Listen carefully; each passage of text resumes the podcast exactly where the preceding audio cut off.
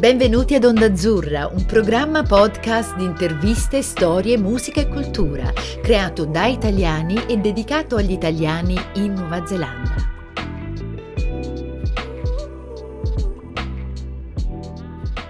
Benvenuti a Onda Azzurra, la voce degli italiani in Nuova Zelanda. Oggi vi presentiamo un nuovo episodio della serie tematica I viandanti della cultura.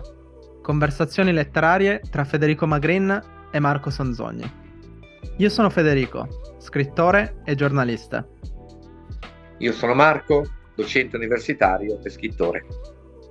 Prima di incominciare, vi ricordiamo che questo episodio è realizzato grazie al supporto del MECI, Ministero degli Affari Esteri e della Cooperazione Internazionale. Il soggetto di cui parliamo oggi è molto filosofico perché per l'appunto è un filosofo. Maurizio Ferraris è professore di filosofia teoretica all'Università degli Studi del Università degli Studi di Torino ed è anche il fondatore del nuovo realismo. Abbiamo scelto Maurizio Ferraris e io lo chiamerei l'arci italiano perché secondo me ha un ruolo molto rilevante per la cultura eh, degli ultimi 40 anni, potremmo dire. Lui è partito analizzando il postmodernismo alla scuola di Gianni Vattimo e poi ha iniziato a, a scrivere e a formulare un sistema che si opponeva al postmodernismo. Questo è il nuovo realismo. E allora Marco, oggi parliamo del nuovo realismo e della realtà come soggetto della cultura. Sono a tua completa disposizione come sempre per un'altra chiacchierata illuminante. I testi fondamentali di Maurizio Ferraris principalmente sono tre, Il mondo esterno, Documentalità e Manifesto del nuovo realismo. In questi tre testi lui formula una concezione eh, iperrealista della filosofia che eh, combatte eh, la delusione della filosofia novecentesca che aveva messo il soggetto in primis e questa sua formulazione, il nuovo realismo, è un'insurrezione contro gli schemi concettuali, contro la primarietà del, dell'interpretazione. Lui vorrebbe riportare il fatto e l'oggettività eh, al centro del discorso. Eh, Ferraris è un, un, grande pensatore, un sistematico, eh, uno studioso di Cartesio, Leibniz e Kant, perché vuole ridare, come abbiamo detto, fondamento dopo la fine delle grandi narrazioni, eh, vuole ridare fondamento alla realtà. Ma riscoprendo l'oggettività, Marco, cosa, cosa diamo alla cultura? Cioè, se, se, ci soffermiamo tanto, troppo, se il fine ultimo della cultura è la realtà, cosa andiamo a trovare in fondo? È una bella domanda, è un bel problema, perché se lui cerca di, eh, come hai detto tu, eh, riscoprire, riportare l'oggettività al centro uh, delle nostre indagini, eh, è una battaglia piuttosto impervia perché viviamo in, un, in, un, in un'epoca che fa l'opposto, no? estremamente soggettiva. Eh, non voglio calcare la mano e dire che Ferrari sia il nemico dell'interpretazione, però io da, da interprete, da traduttore, vivo nell'interpretazione, vivo un po' nella, nella zona liminare del soggetto. E quindi eh, questo riportare o questa ricerca di un'oggettività come fondamento eh, vero delle nostre indagini eh, è una cosa che mi, diciamo, è un, è un, percorso che mi interessa ma anche mi, mi impaurisce un po'. Cosa troviamo? Non, non lo so, perché quando tu fai l'interprete o il traduttore, proponi interpretazioni, proponi variazioni di soggettività, non importa quello che poi resta, no? Non importa se quella interpretazione scelta porta a una realtà, porta a qualche certezza oppure se aumenta invece il dubbio di incertezza. Rimani un po' e fa parte del gioco. Togliere, togliere tutto questo a favore di un'oggettività eh, non è facile. Quindi la mia risposta è molto onesta, è una cosa che mi inquieta un po', ma mi interessa, ecco, la guardo con, con rispetto. Sì, e io l'ho, l'ho chiamato arci italiano perché Ferraris cosa fa? Piega la filosofia al, a una volontà critica sociopolitica, potremmo dire. Quello che lui vuole fare è ridare centralità a una realtà sociale. Uh, il, libro, il testo, documentalità è un'analisi che vuole uh, creare gli oggetti sociali e ridarle agli oggetti sociali una centralità che era stata tolta dalle interpretazioni. E questa però critica che lui fa è molto uh, politica perché lui dice uh, la realtà è quella che dovrebbe essere sbandierata dai partiti che si oppongono a Berlusconi, che in Parlamento eh, fa votare tutti che questa persona è la nipote di Mubarak quando non lo è, oppure quando Blair e Bush fanno credere al mondo che Saddam Hussein aveva le armi chimiche, oppure quando eh, Salvini eh, sostiene su basi che non sono reali eh, una, una politica discriminatoria o fa propaganda. Quindi Ferraris è arcitaliano perché è un filosofo sociale alla fine e quindi fa queste critiche su una base sociale eh, e hanno un carattere fortemente pratico e politico.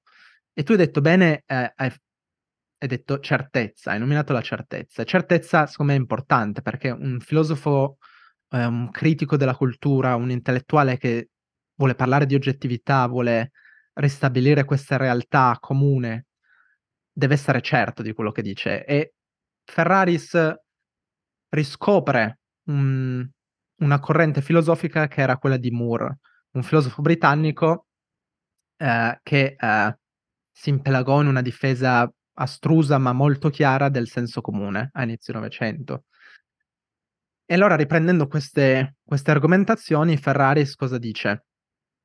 Che la realtà è quello che si oppone, quello che resiste, è quello che a noi serve per eh, negare che qualcuno stia sostenendo qualcosa che è fortemente sbagliato.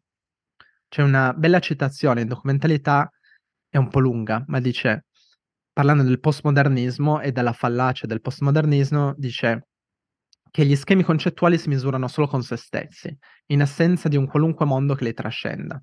Questo lo dice perché la realtà lui sostiene si oppone, fa resistenza. La, se- la sentenza, comunque la si esamini, risulta oscura e problematica. Che cosa si vuol dire quando si sostiene che nulla esiste fuori del testo? Che il Sole e la Terra non esistono fuori del testo? Che il Sole gira intorno alla Terra se in un libro sta scritto così? Che l'oggettività e l'esistenza del mondo esterno sono una passione inutile? Che ci sono cose più importanti per noi dell'oggettività e dell'esistenza del mondo esterno? L'aspetto più significativo di questa proposizione sono però le sue pesanti ricadute pratiche. Quindi, siccome qui fa un errore però Ferraris, confonde le cause con gli effetti e do ragione a quello che dicevi tu Marco, perché dice lui vuole difendere qualcosa perché è intimorito dagli effetti che questo può avere, però le cause che portano a difendere la realtà secondo me non sono così forti e hai ragione tu Marco, questo tempo nostro, Ferraris aveva iniziato a inizi 2000 a formulare il nuovo realismo. Invece ora che sono passati quasi vent'anni c'è un po' un ritorno del soggetto, io direi, c'è un ritorno del soggettivismo e l'interpretazione torna ad avere un po' importanza. E poi sai, con anche, diciamo, l'intrusione o uh, l'accompagnamento, chiamalo come vuoi, dell'intelligenza artificiale, che è in grado di produrre anche quelle che adesso in, in termine tecnico chiamano allucinazioni, no? quando AI o ChatGPT sbaglia, viene fuori con cose indifendibili. Però, ecco, credo che insistere ora eh, su mh, una riscoperta di, un, di, un'oggettività che è, o perlomeno, eh, che cos'è l'oggettività? È unica? È una negazione di una pluralità soggettiva, interpretativa? c'è la possibilità di eh, convogliare eh, l'estrema soggettività dei nostri tempi in un qualcosa di condivisibile e di singolare che si possa chiamare oggettività, non lo so, eh, ti ripeto, sono un po' impaurito da questa cosa, non, non, non, dico che non mi interessi, non dico che non ne abbia bisogno, io in questo momento della mia vita personale e, professionale, eh, se uno mi dice certezze, non ne ho tante, però quelle che ci sono sono frutto di una pluralità, di una soggettività che magari attraverso l'errore e la sofferenza va a, va a eh, dialogare con un, un, un altro, un'altra possibilità che io poi posso dire è la realtà. Dicevi prima, mi piace questa idea della resistenza, no? Un po' è bella questa cosa, e, ed è però alla fine è, è la battaglia mai conclusa tra l'oggettività, la soggettività, uno scontro titanico, quello credo che inizia quando veniamo al mondo e probabilmente non finisce nemmeno quando ce ne andiamo, non sapendo cosa c'è dopo, possiamo solo ecco, limitarci a quello che c'è qui. Mh. Sì, Mh. è uno scontro, è una lotta un po' quella tra soggetto e oggetto, questo incontro Mh. forzato che abbiamo con quello che Ferraris chiama il mondo esterno. Mh. Lo chiama il mondo esterno perché vuole negare, ehm, la primarietà e la singolarità del mondo interno, ma lui arriva sulla scorta di un intero secolo che aveva rimuginato sulla primarietà delle interpretazioni, del soggetto e invece come abbiam detto ormai sono più di 20 anni, son passati dal 2001 quando pubblicava Il mondo esterno e secondo me questa nostra epoca è invece più soggettiva. Sarà sulla scorta del dei social media o di abbia riscoperto molti diritti individuali, Mh. diritti sociali, ehm, e l'in Esatto. l'individuo è tornato molto di più al centro. E oltre a Kant, Ferraris critica molto, uhm, Nietzsche, però Nietzsche io risponderei a Ferraris con Nietzsche, perché Nietzsche aveva antivisto questa questa il sorgere di una filosofia realista, perché i realisti sono sempre esistiti, bene o male. E nella Gaia Scienza Nietzsche scrive un aforismo che è molto poetico e lo chiama ai realisti. È una Mh. citazione molto lunga, però è è molto bella. E dice: "Oh voi uomini sobri, che vi sentite corazzati contro la passione e fantasti le fantasticherie, e vorreste tanto fare del vostro vuoto una fierezza e un ornamento. Voi vi chiamate realisti e date ad intendere che il mondo sia fatto realmente così come esso vi appare, che solo davanti a voi la verità stia senza veli e che voi stessi ne siate magari la parte migliore."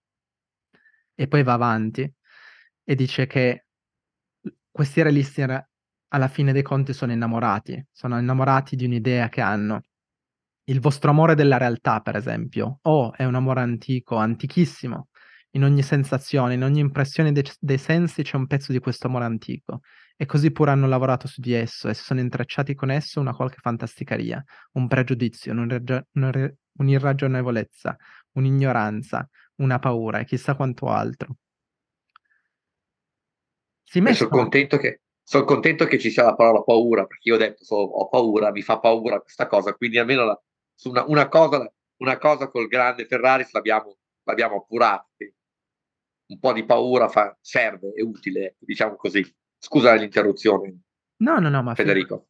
Ma perché secondo me è è così. Nietzsche, ehm, scriveva molto prima di di Ferraris, però aveva antivisto queste queste persone che si innamorano di Mh-mh. un di un'idea, di un concetto che hanno, di un di una sensazione, di un'impressione o di una paura, perché un filosofo, un pensatore, un un traduttore, un poeta può può iniziare a parlare spinto da una paura.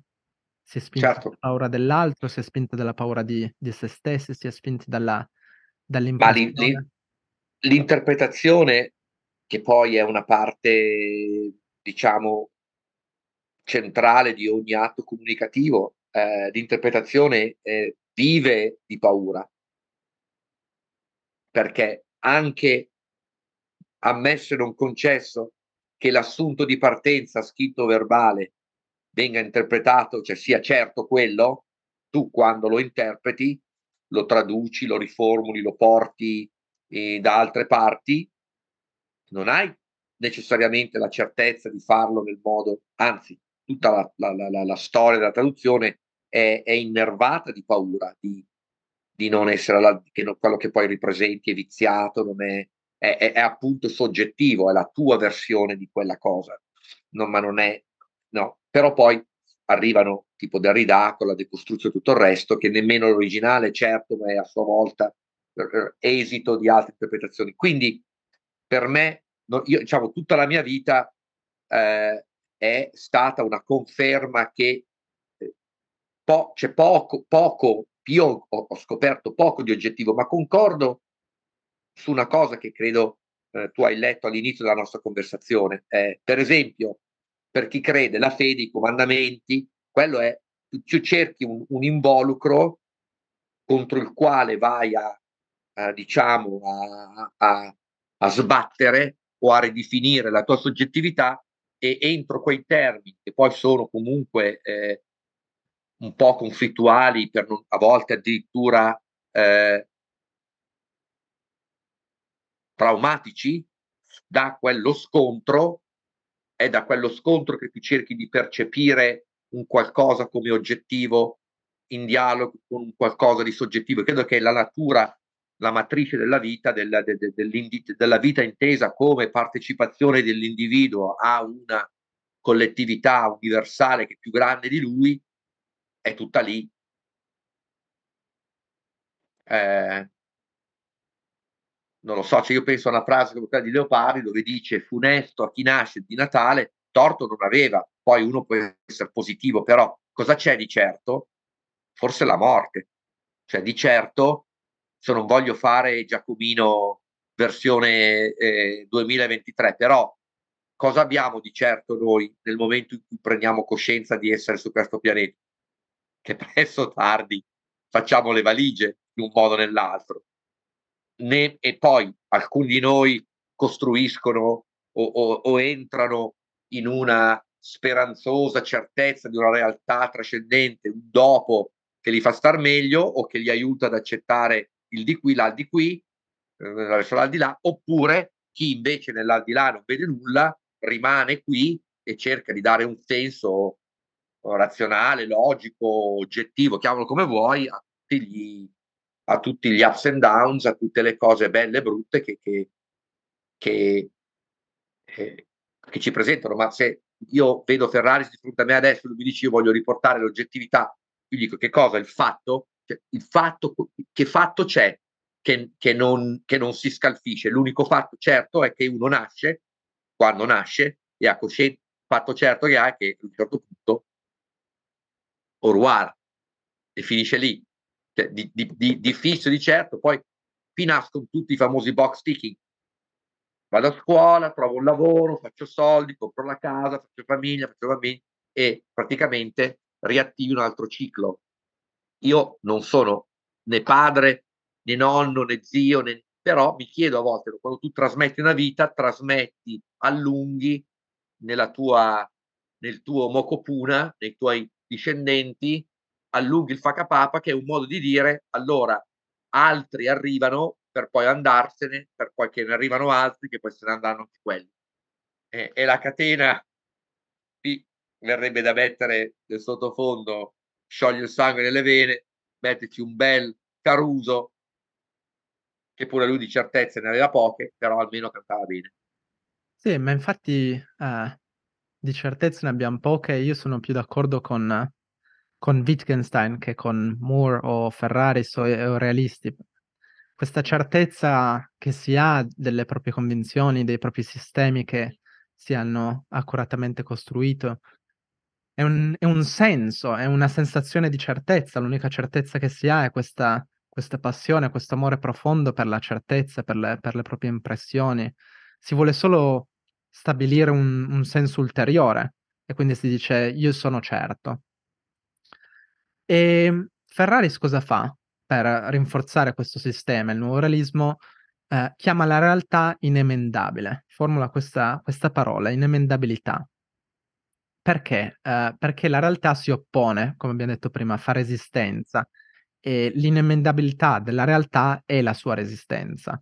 La realtà eh, non può essere cambiata eh, come eh, fine ultimo. E qui di nuovo si ritorna al fatto contro l'interpretazione. L'interpretazione eh, può essere cambiata e, e può tramutare laddove il fatto è atemporale. Ma secondo me questa inemendabilità degli oggetti è, una, è una, solo una caratteristica che viene creata per fare un ritorno all'oggetto. Ma è, per l'appunto, come abbiamo detto prima, questo avveniva vent'anni fa e Oggi non ha più senso, cioè entriamo in questo ormai siamo quasi nel nel secondo quarto del XXI secolo e c'è una filosofia nuova che secondo si sta aprendo, ehm, il senso di una cultura nuova. C'è un modo di fare nuovo, perché il modo di fare, ehm, filosofia di Ferraris era è ancora un modo accademico, perché lui criticava principalmente i contenuti della filosofia che aveva ereditato nel Novecento. E quindi lo stile era un uno stile ereditato.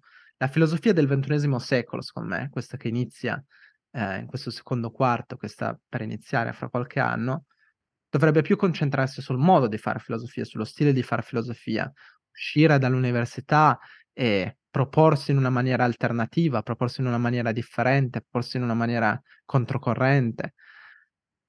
Tornare al sistema di nuovo secondo me non ha senso e l'inemendabilità postulata da Ferraris, difesa, ehm, nei suoi testi, è è utile per tutelare questa indipendenza del mondo esterno rispetto al soggetto, laddove a mio parere servirebbe tornare al soggetto. Questo lo possiamo accettare, questa indipendenza del mondo esterno, ehm, questa realtà inemendabile, la la possiamo accettare, ma adesso molto più centralità, ehm, la morale, i le proposizioni morali dell'individuo, la soggettività delle persone e la loro autenticità. Sì, la resi la realtà resiste alla penetrazione del degli individui, ma io credo bisogna tornare al soggetto. No, sai, ti ho fatto la domanda sulla inemendabilità perché penso a quelle pagine, che poi son pagine bellissime che sicuramente ricorderai anche tu, della conversione dell'Innominato nei Promessi Sposi, dove è tutt'altro che inemendabile in realtà, alla fine cede lui.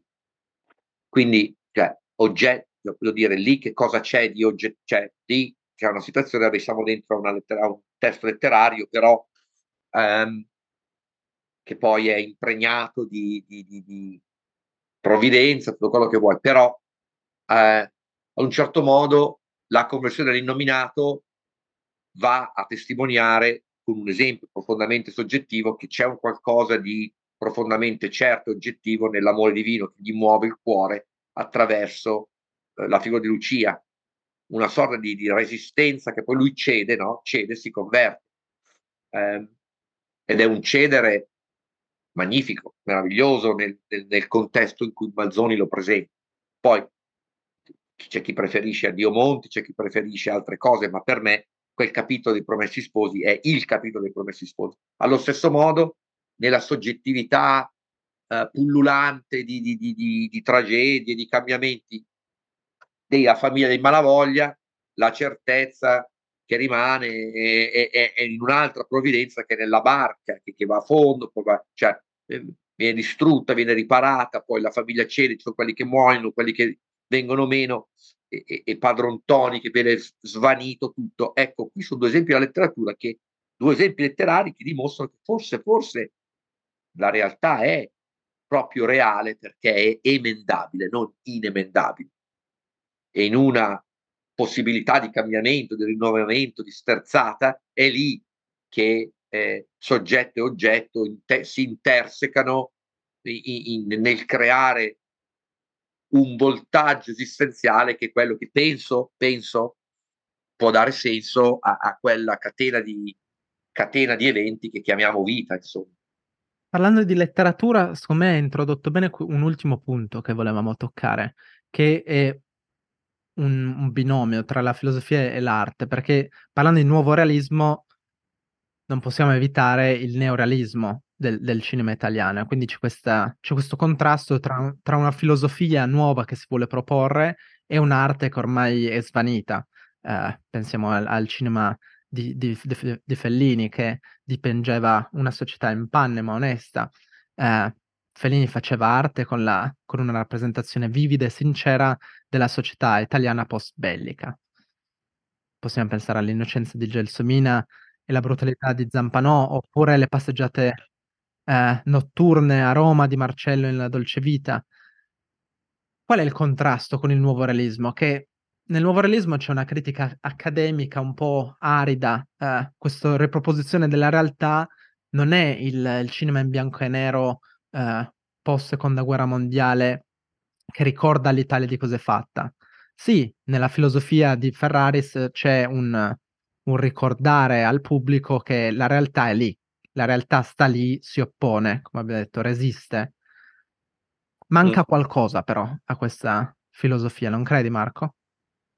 Sì, non c sono d'accordo con te e credo che, ehm lo è anche stato bello affrontare questa questa conversazione su questo filosofo, su questa sua teoria, in un momento in cui noi pensiamo che non possa valere più proprio così come l'ha formulata 20 anni fa, proprio perché forse, ehm, ecco, in questa nostra epoca così fortemente soggettiva, quasi necessariamente soggettiva, magari riusciamo a comprendere meglio cosa manca, qual è l'anello che non tiene nel discorso di Ferrari, oppure qual è l'anello che non è tenuto in questa, in questa architettura. Io eh, eh, non mi intendo di, di, di, film, non è un, un medium che, che, che, conosco o di cui posso parlare con la stessa disinvoltura con cui posso parlare di un testo letterario, ma gli esempi che hai portato su sono esempi eh,